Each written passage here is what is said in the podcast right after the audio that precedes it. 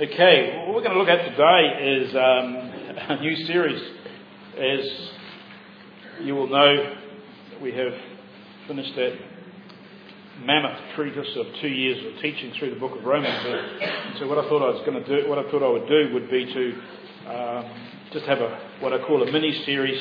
Not too sure how many messages this will take, but it won't be two years. Um, it'll be a lot shorter than that and uh, on a topic, but uh, and again, as you know, it won't be topical preaching as we hear so much of in our um, church circles.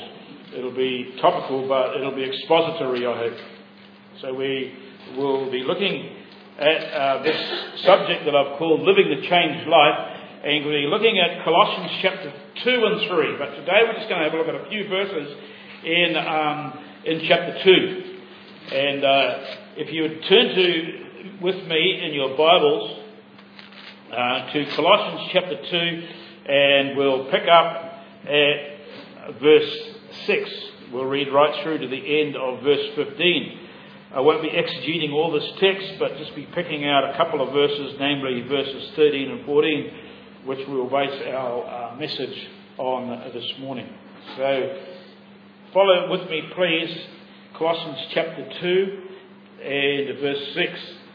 Paul is speaking here to the believers at the Colossae church, and uh, he has exhorted them uh, with some wonderful truths of doctrine, which we have many, many years ago gone through this book verse by verse. And, um, and uh, being Paul the theologian, and rightly so, um, before he gets to the practical side of Christian life, he teaches them the doctrine. Okay? We love to get to the practical side, but a lot of us don't like the doctrine. But in order to be practically right, we must base it on doctrine, right? And so I'm just assuming, and forgive me if I've assumed too much, that you sort of know some of the fundamentals of what um, Colossians is all about. But for the sake of our mini series, we're going to be picking up at verse 6 of chapter 2. Therefore, as you have received Christ Jesus the Lord, so walk in him having been firmly rooted and now being built up in Him and established in your faith, just as you were instructed and overflowing with gratitude. Verse 8 See to it that no one takes you captive through philosophy and empty deception, according to the tradition of men, according to the elementary principles of the world, rather than according to Christ. For in him all the fullness of the deity of deity dwells in bodily form, and in him you have been made complete, and he is the head over all rule and authority. Verse 11. And in him you are also circumcised with the circumcision made without hands, in the removal of the body of the flesh by the circumcision of Christ, having been buried with him in baptism, in which you were also raised up with him through faith in the working of God who raised him from the dead. Verse 13. When you were dead in your transgressions and the uncircumcision of your flesh, he made you alive together with him, having forgiven us all our transgressions, having cancelled out the certificate of debt consisting of decrees against us, which was hostile to us, and he has taken it out of the way, having, nailed, having nailed it to the cross. When he had disarmed the rulers and authorities, he made a public display of them, having completely triumphed over them through him. God add a, a blessing to his word. And so, with that introduction uh, of this short series called, title as you say, Living the Changed Life, you may say, what do you mean by changed? And when I mean changed, I mean a, a change that, that flows out of a change of heart. A change of heart, not that we have made, but a change of heart that God has initiated and implemented. A big theological word is a, a change that God has regenerated. Our salvation. And so this spiritual change that God has began in us, it needs to be nurtured, it needs to be fed, so that ongoing change will be something that's active in our lives. change in lifestyle, and from what we once were before we were saved, Changing from the, the world's ways, can we say another way, to God's ways. And so not only is it vital for believers to see the areas of life that they need to change in, that I need to change in myself, but we also need to say, see why we need to change. I love the verse that the Apostle Paul uh, spoke to the Corinthians when he said in 2 Corinthians 3.18, he said, but we all with unveiled face, and again he's speaking to believers here, we all with unveiled face, beholding as in a mirror the glory of the Lord, are being transformed. There's the word change. Are being transformed into the same image from glory to glory. Now that transform word there is an ongoing word. Okay? It's something that hasn't happened and then it's forgotten about. It's something that continues. Another word we might use is, is our ongoing sanctification, our ongoing change into Christ likeness. And so, as we know, genuine believers have had an eternal heart change. We have. We've received new hearts. We've received cleansed hearts. Hearts and minds which are synonymous. Um, uh, we have those hearts and minds now that seek after God. And uh, this God given engine, I call it, an engine of the Holy Spirit that, that prompts our, uh, us to think about changing and, and prompts us to think about our, our new goals and, and, our actions, our behavior, and uh, an engine that, that prompts us on how we should relate or are relating to other people. An engine that prompts us to think how should we conduct ourselves in the workplace. These are some of the areas that we will get into and look at. But you might be saying right now, oh, is that so? Is that the kind of change that you, I should be? Well, how come I'm no different? Well, how come I'm not as different as I'd want to be? Or how come I'm changed, I'm not as changed as I want to be? But let me encourage you, folks, these changes, they, do not happen, they don't happen overnight. And um, but change is an ongoing, effective work of the Holy Spirit. As the Holy Spirit applies the Word of God to our lives, this is why the Word of God is so important in our lives. As the Holy Spirit applies the Word of God to our lives and to our, our willing, humble hearts, we will change. And so if you're concerned about a lack of change, maybe you need to look within to see how willing you are to submit yourself to the Holy Spirit of God as He applies the Word of God to your heart and life. But then again, you might ask another question well, really, why should I change? Why should I submit to and obey the Holy Spirit, which may cost me heaps of personal comfort? It may cost me some personal preferences that I have. It probably cost me a lot of time, whatever else. What will I gain as a believer if I take changing and conforming to the person of Jesus Christ? What will it cost me? Or what will I gain if I take this change seriously? Now, this is a question that many believers get tangled in. They get all confused on. And I need to make it very clear that believers do not, or they should not, even though many think that they can. They do not change and conform to Christ's Christ likeness and God's ways, and as a result of their humanly energized change, earn God's favour and grace and blessing. They do not do that. We change and conform as believers. We change and conform because we already have God's abundant grace and blessing, period. That's why we change.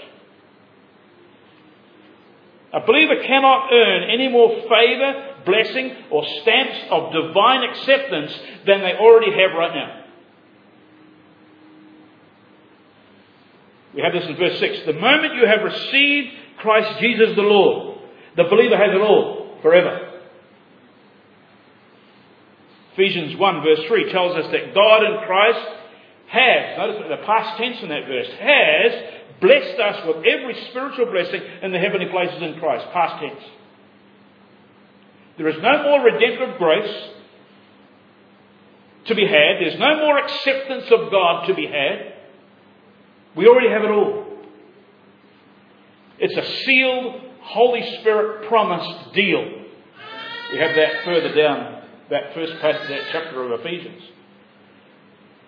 But here's where it gets better. Here's where it gets better. Not only are we fully blessed and accepted by God, we are also fully empowered. We're fully empowered with all we need. The believer is fully empowered by God with all he or she needs to navigate through life and live a changed, transformed life the way God desires of us. We are given, can I say, the wherewithal, the power, the heart change, the divine engines that enables us all as believers to walk in Him, as we see in that first verse we read, verse 6. We have it all. We don't need a second blessing or an extra dose of God's grace. Paul says this in verses um, 9 and 10. For in Him that we've read, for in Him the whole fullness of the deity dwells bodily, and you have been filled in Him, or you have been made complete in Him who is the head of all rule and authority. Past tense, it's been given to us. Peter reminds us all of the same truth in his second epistle when he says in chapter 1, verse 3 His divine power has granted to us everything pertaining to life and godliness for your everyday life and for your spiritual life, in other words, for life and godliness, through the true knowledge of Him who called us by His own glory and excellence. We're called to change and conform and be transformed into like Christ likeness. And God's power to do so is the holy indwelling Spirit of God. Now, a good question at this point is well, what does or what should those changes look like in my everyday life? If I'm into change, what should, what should I look like? What should I be doing or not be doing? How should I behave in every area of life? Well, we're going to get to that, but not today, okay? Because I believe first we need to establish a biblical foundation for change. I could give you a message and say, okay, go out there and do this, do that, but that's not biblical. Okay, we need to understand. And a change needs to come from a right foundation. And so I want to consider this morning a couple of verses that remind us why we need to change or, or why we should change. And the first one point I've got here is why I need to live a changed life. You know, as I was thinking about this, often as time moves on, and just having a birthday last last week, I was reminded forcibly again that time does move on. Um, things that we once held precious and those things that we highly valued can become somewhat dim. They lose their gloss, so to speak. And this happens in many ways, in all areas of life. As the years go by, as the decades go by. This year, this year actually, in, um, in May, the month of May, Valma and I, who's she'll be arriving back from New Zealand on Tuesday, God willing. Um, we've been married 40 years, and I, I guess someone, others in here could could top that off. But we've married 40 years this year, and um, do I still love her? Absolutely. No gloss loss there, folks. No gloss loss. Uh, do I remember the wedding day?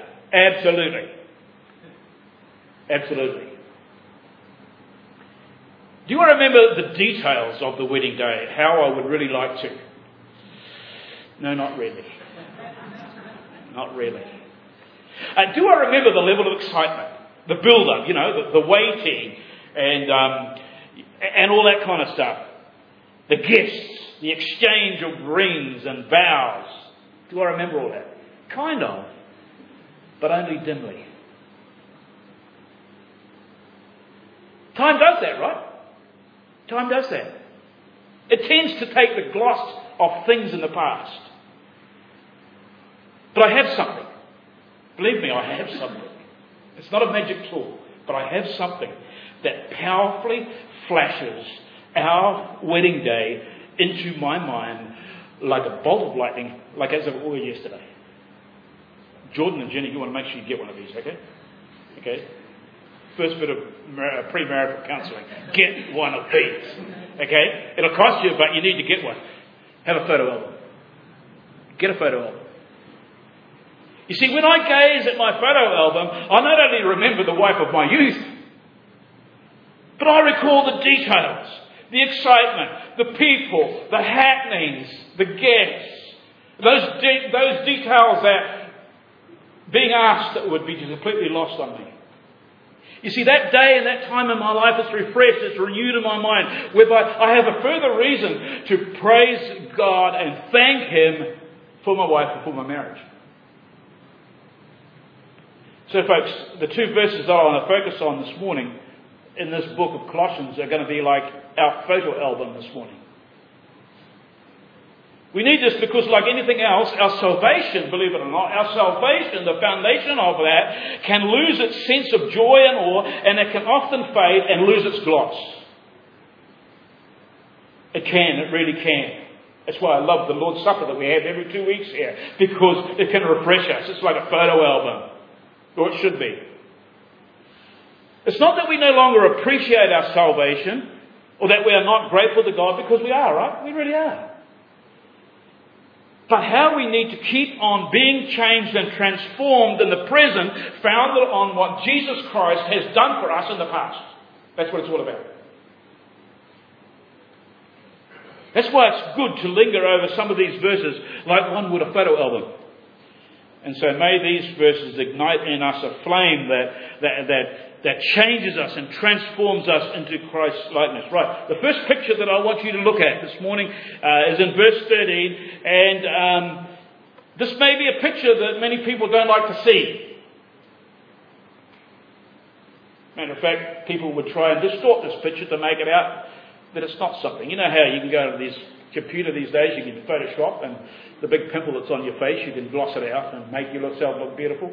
Well, sad to say, many preachers and churches have a philosophy whereby they would try and Photoshop this picture here. It's one of the most vivid pictures this morning in our photo album that should put, can I say, fire in every believer's belly and a dreaded fear of God to every unbeliever here this morning. Because this is a picture that shows us our spiritual condition apart from Christ in our life. The first thing Paul tells us about, about every person apart from Christ is that they are spiritually dead. He says, We were dead in trespasses or in uh, transgressions, or our sins is another word. We were dead in them. He says the same thing when he addresses the, the Ephesian church. He says, And you were dead in your trespasses and sins in which you formerly walked according to the course of this world, according to the prince and the power of the air. Dead, folks, is dead, right? You got the picture? No life. Not even a wriggle. Dead. You know, I like the illustration. In fact, in the Old Testament, who was that guy, Mephibosheth? He was that he was that son whom the nurse took out when David became king, and they all thought he was going to get knocked off as well. And his nurse took him out and dropped him, and he was lame on his feet. And when Saul came to power, he put out the word, who, who, who is left of Saul's house that I may show favour to? Oh, yeah, there is one person. A guy named Mephibosheth. Go and get him. Go and get him. Pretty scary, isn't? Maybe he thought he was going to get knocked off. But he brought Mephibosheth into his table, and there, till the day he died, I believe, he was welcomed as a guest to eat with the king at the king's table. But upon being presented with this glorious privilege of fellowship with the king, Mephibosheth said something like this Who am I, a dead dog, that you should show grace to? He knew that he was dead to the king, but because of David's grace, a beautiful picture here. And so here we were, here we were, once as believers, we were spiritually dead. Paul does not say, by the way, that we were handicapped. He doesn't say, he doesn't Photoshop this picture here and say that we were kind of uh, sick of it. You know, part of us were sick. He did not say that we were just misguided by our social surroundings. No. He says that we were dead without any spiritual life at all. We had good doses of this, by the way, when we were way back in Romans chapter 3, remember? Where the verse says, There is none righteous, not even one. There is no one who understands, no one who seeks God. All have turned away. They have all together become worthless. There is no one who does good. No, not one. Chapter 3, verse 10 and 12. This was our spiritual condition. And that should remind us that apart from the mercy and the grace of God, apart from God's merciful intervention, sinners are hopelessly destined for divine judgment. We're under condemnation and considered by God as dead to Him. You see the vivid picture here? We were not only able to return to God, there was no desire within us, no natural disposition that we had to turn to God. As theologians call this, we were totally depraved outside of Christ. Meaning that there was nothing in us that could affect or initiate or begin our own salvation. Absolutely nothing. This is why Jesus said in John 6:44, "No one can come to me unless the Father who sent me draws him, and I will raise him up at the last day." That's why he said that. Because he knew exactly our spiritual condition. You see, the Lord of his own sovereign will initiates a work of grace in dead to God people. And that's who we once were, folks. That's who we once were. That's why Jesus said those amazing words in John chapter 3. You must be born again. What he's inferring there is that as you had no personal involvement, I'm sure I didn't anyway, and I had, we have no personal involvement in bringing about our physical birth, you have no personal involvement either in bringing about and initiating and beginning your spiritual birth. What a grave danger all sinners face, folks. A grave danger. Dead to God and being on a road to a lost eternity. And that's where we as believers once were. Do you see this old photo of yourself?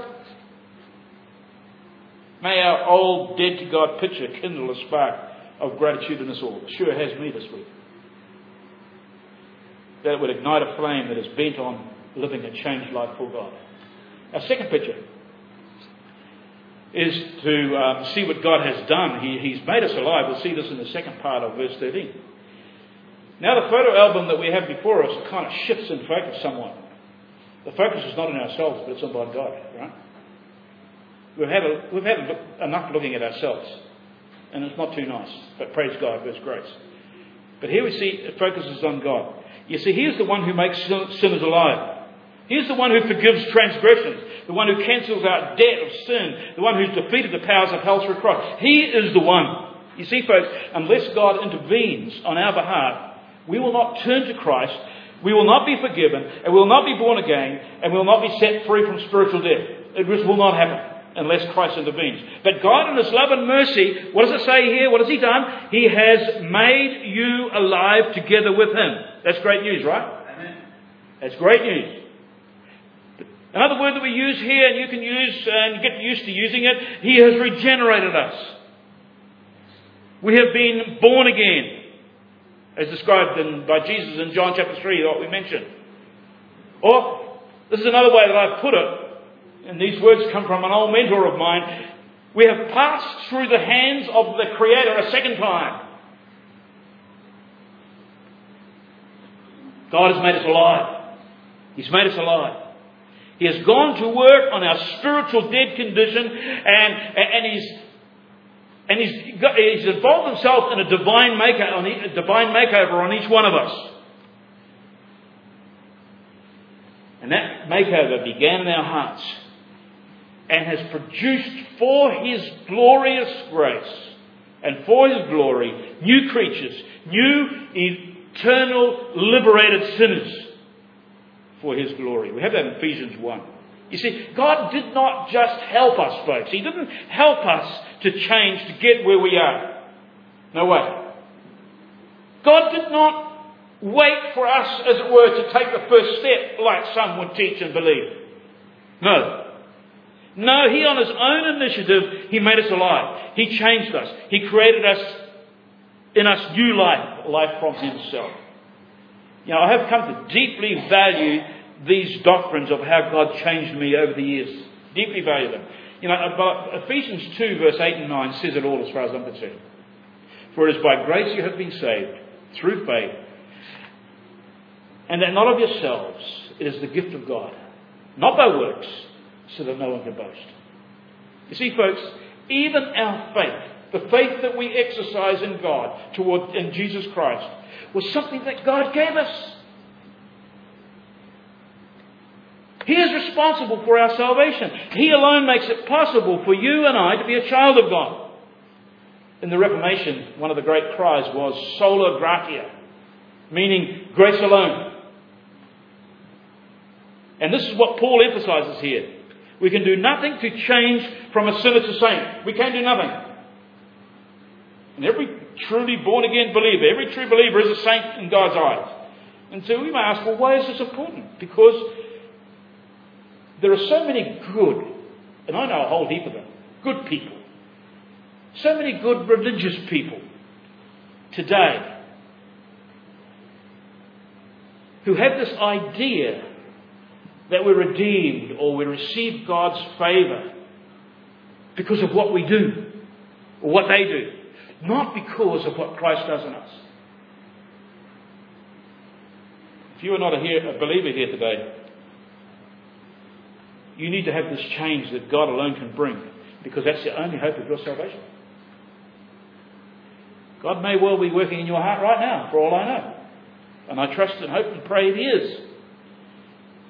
He will work in your heart without, listen to this, He will work in your heart without violating your will. God sovereignly and effectually regenerates a person's natural heart and causes them, listen to this, and He causes them to willingly and gladly turn to God in repentance and faith in Jesus Christ for their salvation. That's what He does. Salvation is a work of God. May we as believers see afresh the beauty of God's glorious change in us. Our next picture we're going to see is um, the third part of verse 13, and we will see that God's action of forgiveness, and we'll see that He forgives all our transgressions. Not just some of them, all of them. Past, present, and future. All of them. You got that? Amen. Now, the religious dilemma of mankind generally, whether they're religious or irreligious, eventually, or inevitably, can I say, it rolls around to the forgiveness of sins. They might term that differently, but that's what it'll inevitably roll around to. You know, once upon a time, back in the scriptures, a group of blinded religious Jesus, uh, blinded religious leaders asked Jesus, "Who can forgive sins but God alone?" Remember that? You know, they were correct in that questioning statement because only God can forgive sins. For those who are dead in your transgressions, and it says here, and the uncircumcision of your flesh, and if you're tangled up on that, what that means is a reference to Jewish people, okay? For those who are dead in your transgressions, forgiveness of sins needs to rank as a priority in your life. It really does. People, religious or irreligious, they go all out. Of all descriptions, of all beliefs, of all worldviews, they will go all out and do whatever they can to try and deal with their wrongdoing, their transgressions, their past life, their future life, or whatever it be. They'll try and put themselves in some area where God or gods will think kindly of them, and it all comes down to their sinful life. You see, but to be forgiven really is a joy that is beyond compare. It really is. Yeah, the psalmist, he learned this. And um, he came to the conclusion that he wrote down one day how blessed is he whose transgression is forgiven and his sin is covered. What a wonderful thing it is to rejoice now. We have that in Psalm 32, verse 1. You see, to be forgiven is to have all our rebellion, All our stepping over, the, over God's law, that's what it is, stepping over the boundary of God's law, is to have all that forgiven and never ever to be held against us again. Never. This word forgiven here that we have in our text, by the way, is not the normal word for forgiven. This word carries with it the idea that, that we're forgiven on the basis of God's favour, His pure, absolute grace. In other words, our forgiveness does not depend on how positive or committed or how good we feel about being forgiven. We do not come into this release from the bondage of sin by, by some psychological manipulation. No way. Well, uh, nor do we come this, into this release through some emotionally charged experience that can be so easily pumped up by eloquent men and women around our world. No way. This release only this comes through God's action. It's God's prerogative, folks. It's God's prerogative to forgive. But of course, there is a cost to forgiveness. Do you realize that? There is a cost to forgiveness. You know this. You see, God being just, He's a just God, will only ever, ever deal with sin appropriately. And the price that God's law, God's just law, demands for sin has always been the death of the sinner. Even right back in the garden, he told Adam, the day you eat of the fruit, that forbidden fruit, you will die. It's one of those fundamental principles that is one of the fundamental law of God. Because God is just, sin must be dealt with appropriately. And he doesn't change his mind on this. But for your sin and my sin, there's still a cost. God says, without the shedding of blood, there is no remission. And so God's law demands payment for sin. The wages of sin is death. But praise God, Jesus willingly, listen to this, willingly, He became our substitute. All our sins were laid upon Him, and there at Calvary on the cross, God dealt with Him as if He were the sinner. He stood in our place. Isn't that awesome? Dear people, gaze at the picture this morning. Gaze at the photo a picture of Christ Jesus on the cross. For He alone is your source of forgiveness. Our next picture, we will see God's action in cancelling our sentence, and that it was nailed to the cross.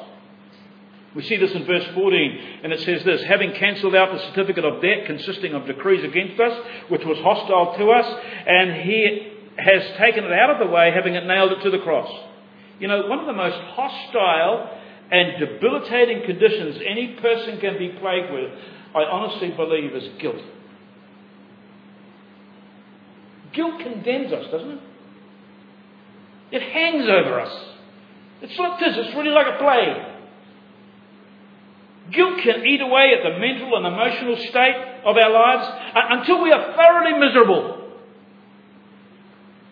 And no doubt many have even committed suicide because of guilt. It affects the way we look at life, our, it affects the way we relate to other people, and, and the way we view ministry, even as believers in the church. We find no joy in worship when guilt plagues us. We block out, we ignore, we reject the preaching of the word. That's what happens. And we choose an easy way out, escapism, I call it. We would maybe escape into somewhere else, to the TV to watch a televangelist, maybe, rather than going hear that preacher that preaches from the word that really convicts us, that makes us feel guilty. Guilt of sin can do that to a person, and a whole lot more, folks. It really can. And, and this was probably what was happening here at Colossae, in this ancient church we have in, our, in, in the text here. Their pagan backgrounds, and Yeshua was pagan, and all the past debauchery that they were involved in of that day, it was weighing heavily upon these believers. They were believers. They were true, born again believers. And, and they were plagued with guilt that rightly condemned them. And, but to make matters worse on this occasion, to make matters worse, we've only touched on it and not going to be speaking on it. There was a whole lot of false teachers coming and, and, and pushing their, their doctrine, and, and philosophers of every description. And they came along with their self help recipe. Yes, believe in Jesus, but on top of that, you must do this, do this, and do this, and do this. And then it might be okay. That's the kind of thing that they were, they were doing. And, and all this did was, was make them feel terribly guilty, and, and the condemnation that they, they, they felt was weighing upon them became a heavy burden of shame. Now, folks, how on earth were these people to deal with their guilt? This is how they were to deal with it. It's a no brainer. It's in the text there, very clear. They were to look. They were to see the crucified Lord Jesus Christ. They were to see their condemnation. This condemnation that loaded them up with guilt. They were to see it as a certificate. Okay? They were to see it as a, a legal document, a legal sentence. And they were to see it being taken and nailed to the cross. The cross of Jesus. You may not have known this, but in the first century Roman rule, under Roman law, there were thousands, hundreds of thousands of people who were crucified for capital crimes. And the law was that when a person was crucified, a legal document was nailed to the cross above them, describing their crime. This was mockingly done, if you remember, mockingly done of Jesus when he was nailed to the cross, right? What was written above his cross? Jesus, the King of the Jews. That was his crime, supposedly. You see, folks, but our debt, the certificate of debt consisting of decrees against us, there it is. There's the legal document. There's, in all its truth, all our sins, our transgressions, and, and, and yes, we, we, we, were, we were condemned by God what happened to that document? What happened to that decree that condemned us? This guilt indicting document that named all our crimes and all our sin against the Holy God. That verdict that was, that was so hostile against us. You felt, it was there. You know what it was happened to it? It was nailed to the cross of Jesus Christ. It was nailed to the cross of Jesus Christ. And Jesus our Lord, in dying for the in our place as our substitute. He paid the price for our transgressions in his substitutionary death at Calvary. That's what he did. And in doing so, what did he do? He cancelled all the debt of sin that we had that was rightfully charged against us.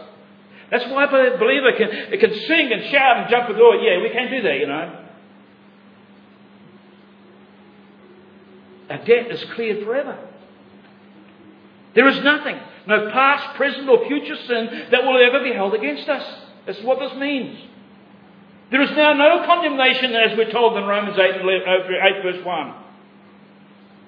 The hymn writer once coined, free from the law.